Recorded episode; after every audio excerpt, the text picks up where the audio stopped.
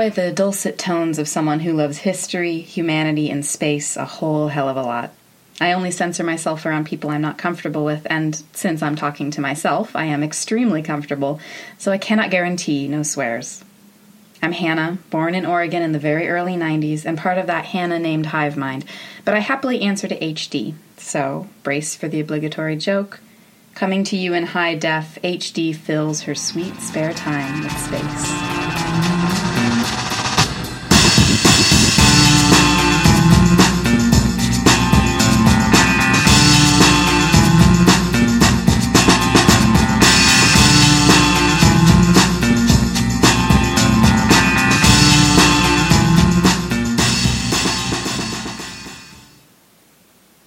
Of my oldest, best friends and current roommate is moving out at the end of the month. I'll miss her, but I'm happy for all the exciting new opportunities that she's taking on in her life. Moving in with her boyfriend, looking into continuing education programs, maybe getting a cat, maybe getting two cats, definitely letting me hang out with her cats. we have to fill her room, though, so we've been holding interviews. I always forget how much I like interviewing people. It's interesting to hear some quick bios about people, hear what they're looking for in housemates, their patterns in life. I don't date. This is the closest I get to the dating experience. We get half an hour, show off the house, chat about the neighborhood and ourselves, and then the person leaves, and we all look at each other and either nod or shrug or wince. More nods than winces happen. We're pretty descriptive in our ads, so people know what sort of quiet, hermity living situation they're getting into. We interviewed some nice folks over the past few weeks, and I do tend to mention my podcast when listing facts about my life.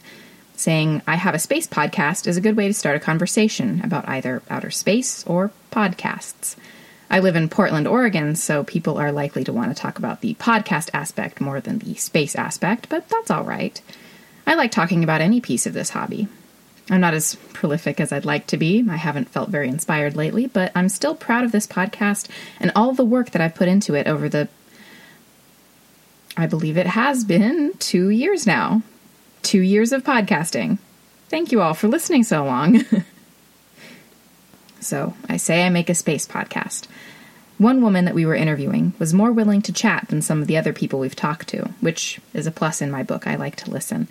And she mentioned that she had a friend who was getting her PhD in geology, but space geology, the geology of other planets and moons and such.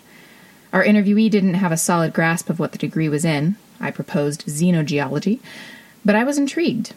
I did Google space geology and learned that this is a field of study called planetary geology, astrogeology, or exogeology, so I wasn't far off with my fun guess. I also knew I had my next podcast topic. It's not just about astrogeology, though. I'll also be talking about the scientist who founded the entire field of astrogeology, Gene Shoemaker, but more on him later. Although the geo prefix in planetary geology would normally indicate topics that are related to Earth, it uses that prefix because this science applies geological science to other planetary bodies.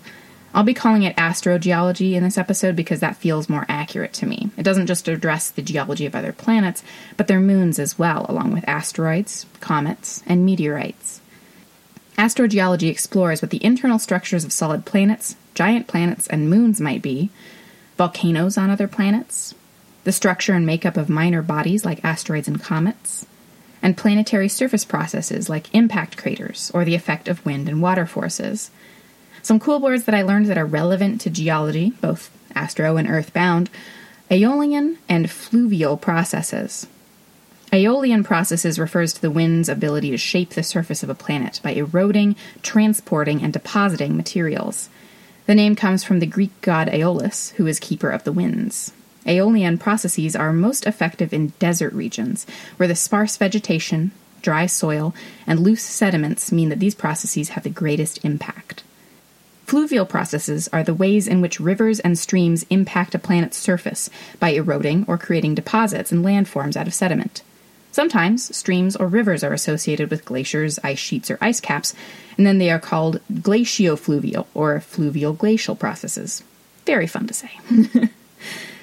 Astrogeology has some standardized descriptor names for the various planetary features that the field works to describe.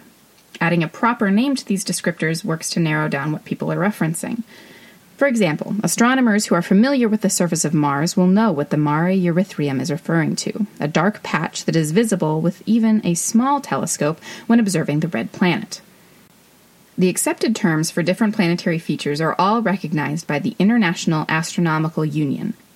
New names for astrogeological features must be recognized by the International Astronomical Union's Working Group for Planetary System Nomenclature, which means that the names for certain features can change as new, better images become available.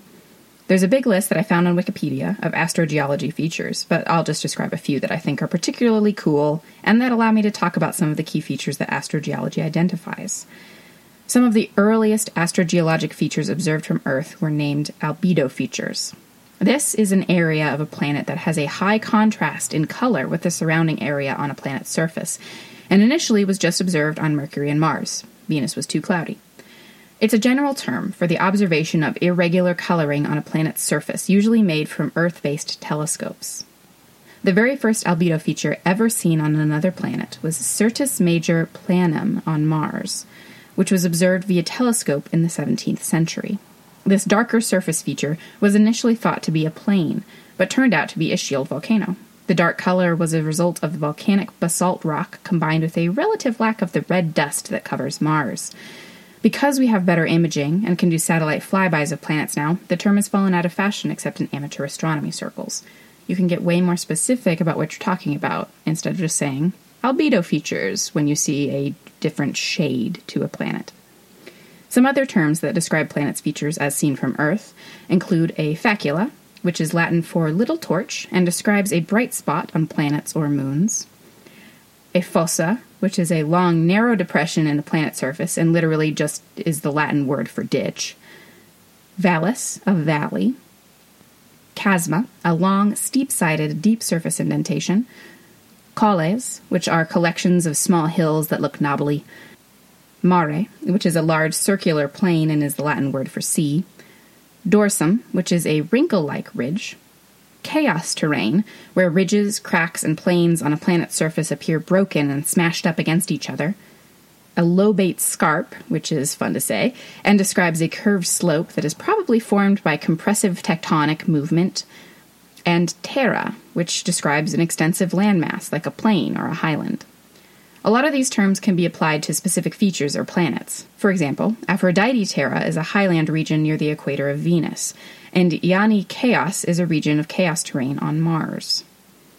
That was a lot of terms, but I hope it gives a sense of how many specific terms the International Astronomical Union has to describe geologic features on other planets and moons. Some only apply to specific planets and moons, too. For example, Saturn's moon Titan has lacunae, which are irregularly shaped depressions that look like dry lake beds. No other planets or moons have this term applied to them. There are also regions on Venus called tesserae that are tiled polygonal shapes, and that term is only used for this feature on this specific planet.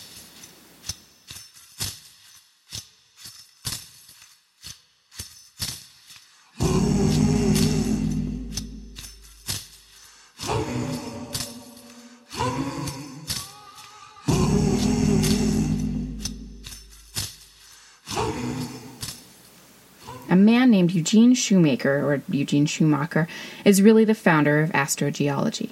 There were naked eye observations of planets, comets, asteroids, and moons undertaken before this, of course, and people drew and published their observations, speculating about what they were seeing. This wasn't always a great decision. I have talked about this in my episode on planets, but in 1877, the astronomer Giovanni Schiaparelli published a map of his observations of Mars's canali, or the straight sided channels that he had seen on the surface of Mars. Canali is Italian for channel, which is a general term and can be applied to natural phenomena, but it was mistranslated as canal.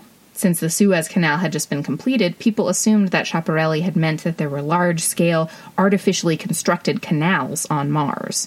This misled some people into thinking that there was intelligent life on the planet, but it all eventually got cleared up.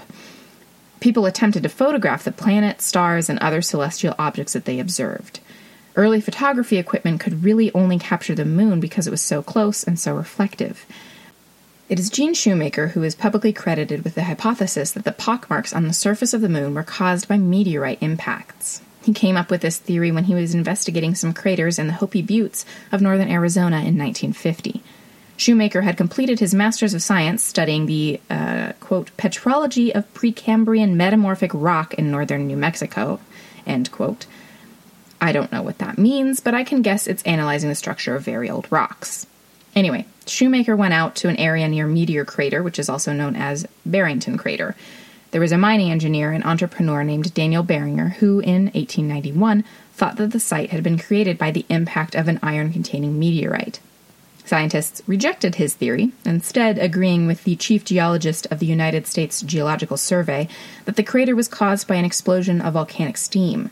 When Shoemaker saw the crater, though, and explored the materials that were found at this site, he drew on his previous experience with the geologic results of chemical and nuclear explosions to prove that the cause had to be outside of Earth rather than from Earth. When Shoemaker saw the crater, though, and explored the materials that were found at this site, he drew on his previous experience with the geologic results of chemical and nuclear explosions to prove that the cause had to be outside of Earth rather than within. With Edward Chao and B.M. Madsen, Shoemaker discovered coesite, a polymorph of silicon dioxide, at Meteor Crater. Coesite only forms when very high pressure and moderately high temperatures are applied to quartz, and it had never been found in a volcanic environment. This confirmed the hypothesis for a meteorite impact. Shoemaker and Chao conducted field mapping in various sites throughout the 1950s and 60s, reinforcing the idea that many craters throughout the world were the result of meteorite impacts. Their work later contributed to the theories about dinosaur extinction. I do remember being told about the meteor impact wiping out the dinosaurs as a kid, and it was thanks to Shoemaker and Chao that these ideas were entertained as a viable theory for the disappearance of the dinosaurs between the Cretaceous and Tertiary eras about 65 million years ago. Any excuse to talk about dinosaurs. In 1956, Shoemaker proposed constructing a geological map of the moon, but the U.S. Geological Survey kept him in the earthly field, studying craters generated by small nuclear test explosions in Nevada. This work with nuclear craters contributed to his later research on the mechanics of meteorite impacts. He remained obsessed with the moon, though, and wrote a paper with Robert Hackman in 1956 called Stratigraphic Basis for a Lunar Time Scale, which applied geology in an attempt to decipher the history of the moon. The moon and planetary impacts took over the rest of his career all the way up to his death. In 1961, Shoemaker established the astrogeology program of the U.S. Geological Survey. He went on to lead the study of the new science of astrogeology, took a lead role in two unmanned probe missions to the moon that were called Surveyor and Ranger, and contributed to training astronauts at NASA. He forged the relationship between NASA and the U.S. Geological Survey, which led to geologic techniques being used to interpret remote sensing data during missions to the moon. He contributed his knowledge of lunar surface processes to the Apollo missions, though he wasn't able to go to the moon himself. He was on the list for future missions and undergoing astronaut training when he was diagnosed with Addison's disease in 1963, which disqualified him from space travel. Shoemaker became the chief scientist at the U.S. Geological Survey's Astrogeology Center in 1965, and he arranged the geological activities planned for the lunar landings. So, really, we have Shoemaker to thank for all of the space rocks that we've collected from the moon. When he returned to Caltech, Shoemaker gained a new interest in the objects that created the craters that had started his career. He began to search for asteroids with his colleague, the planetary scientist Eleanor Helin. He also started thinking about ways to interpret phenomena on other planets. He was part of the team that proposed that the plumes on Jupiter's moon Io were geysers and volcanoes, and also on the team that proposed that the plumes on Neptune's moon Triton were degassing nitrogen. While he was at Caltech, his wife, Carolyn Shoemaker, began to engage in astronomy and astrogeologic study as well. She joined Gene's team as a research assistant when she was 51, after raising their three children, and began looking for near Earth objects.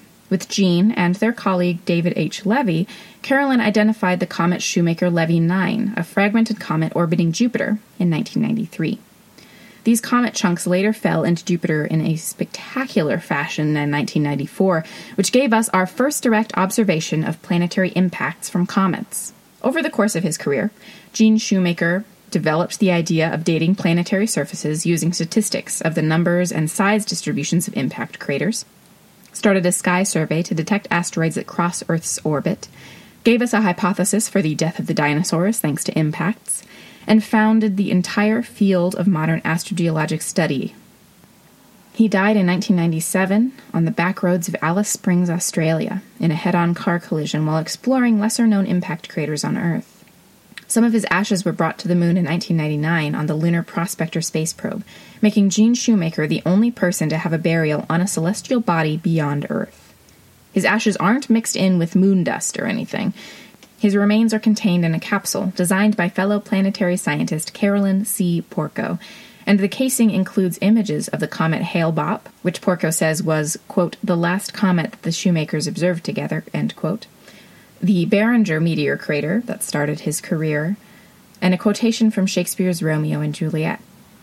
Quote, and when he shall die, take him out, and cut him out in little stars, and he will make the face of heaven so fine that all the world will be in love with night and pay no worship to the garish sun. Carolyn Shoemaker survived the crash with serious injuries, and she has continued to work on asteroid identification. She works as a planetary astronomer at the Lowell Observatory in Arizona, and once held the record for number of comets identified by an individual. As of 2002, she had been credited with discovering or co discovering 32 comets and more than 800 asteroids. So, that's quite a bit about the impact one person had on the study of astrogeology. He didn't do it alone, of course. Science doesn't exist in a vacuum, and a second or third or fourth opinion can always help. Where does the field stand today, though?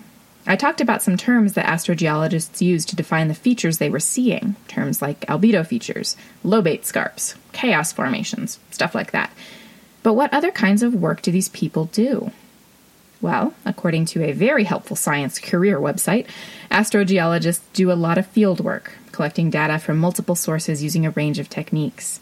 They analyze imagery of extraterrestrial bodies, which can include everything from the moon to other planets or asteroids. They may also use imagery that was obtained from radar or spectral photography, or data from robotic missions to the surface of more predictably moving objects. Astrogeology also requires an understanding of the geologic processes that shape our world, so that these scientists can apply this understanding to other worlds. That means you're out looking at Earth rocks, collecting samples, and running computer simulations to try and understand the connections and processes that go into forming them. The U.S. Geological Survey maintains an astrogeology science center in Arizona. People working at this site are participating in space exploration, from viewing images of a planet's surface to running remote controlled probes. The website tells you you're providing a, quote, public service by contributing to the public knowledge about our solar system, end quote. These scientists are doing some pretty cool things. Close to home, they're analyzing crater sites, but they're also performing aeolian analysis of the sand dunes on Mars and ice cap analysis as well, and mapping planets and satellites. They have one of the most badass named working groups, too the Mars Ice Consortium. I don't know why it sounds so awesome to me, but it does. There's some work they do with lunar calibration that sounds cool, too. They maintain the moon as a reference source and bounce radio waves off of it to calibrate instruments. According to the website, quote, the unmatched stability of the lunar surface reflectance makes the moon attractive as a calibration light source. Its radiance can be known with high precision and accuracy. The lunar irradiance is similar in brightness to sunlit land masses on the Earth. End quote. So, I suppose that's kind of a comprehensive list of what an astrogeologist could be expected to do work on mapping, analyzing planets and all the available data and resources they can, seeing the literal impact of space rocks on Earth, and contributing wherever larger space exploring organizations see fit to slot them in. Astrogeologists are experts in applying geological knowledge to extraterrestrial objects. What an awesome job. And that wraps it up. From the terms to describe the surface of an object, to the man who started it all, and all the way back to what astrogeologists do with their time, this has been my 31st episode in two years of podcasting. I'm not going as strongly as I did that first year, but I'm not out of ideas for podcasts yet. And I am genuinely enjoying how many of my ideas for podcasts come from telling someone about HD in the Void. People like space. They like thinking about and talking about and learning about space, and I'm no exception. In the coming year, though, I'd like to start extending my podcast to actually talking to people about space. I think that other people have a lot to say, and I know of at least a few connections I could make that would involve interviewing people about their own space knowledge and experience. We'll see if anything comes of it. I've been saying I'll interview someone about space for a long time now, but I'd like to try. In the meantime, for the next episode, this would be an easy transition to do an episode about comets. I think I'll commit to talking about some famous comets, including Shoemaker Levy 9. As always, feel free to suggest some ideas of topics for me to cover by sending an ask to my Tumblr or tweeting at me on Twitter at HD in the Void, all one word. Go ahead and subscribe to this podcast on iTunes so you won't miss new episodes. It would also be awesome if you could take a couple minutes to rate and review the podcast there as well. I hope you heard something today that surprised you about astronomy and space. All of it compresses my lobate scarps. I can pinky promise the next episode will wander ever deeper into the cat's cradle tangle of astronomy and history and society to compress some scarps of your own. You can find my sources for this episode, music credits, a vocabulist, and the episode transcript at, all one word, fillthevoid with space.tumblr.com. Hugs and kisses from the void. HD, signing off.